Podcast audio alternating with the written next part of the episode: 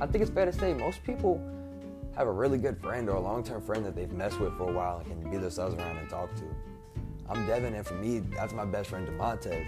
But I moved to Texas, and he still lives in our hometown in Kentucky. We talk often, but not nearly as much as I want to. So I decided, let's make the Tez and Dev podcast, and he instantly jumped on board.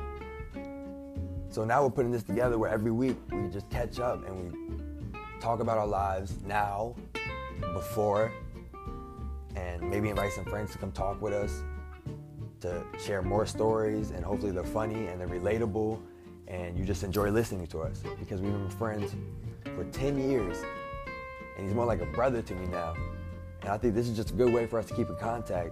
And i think a lot of people enjoy our stories. So come check us out every week at the tez and dev podcast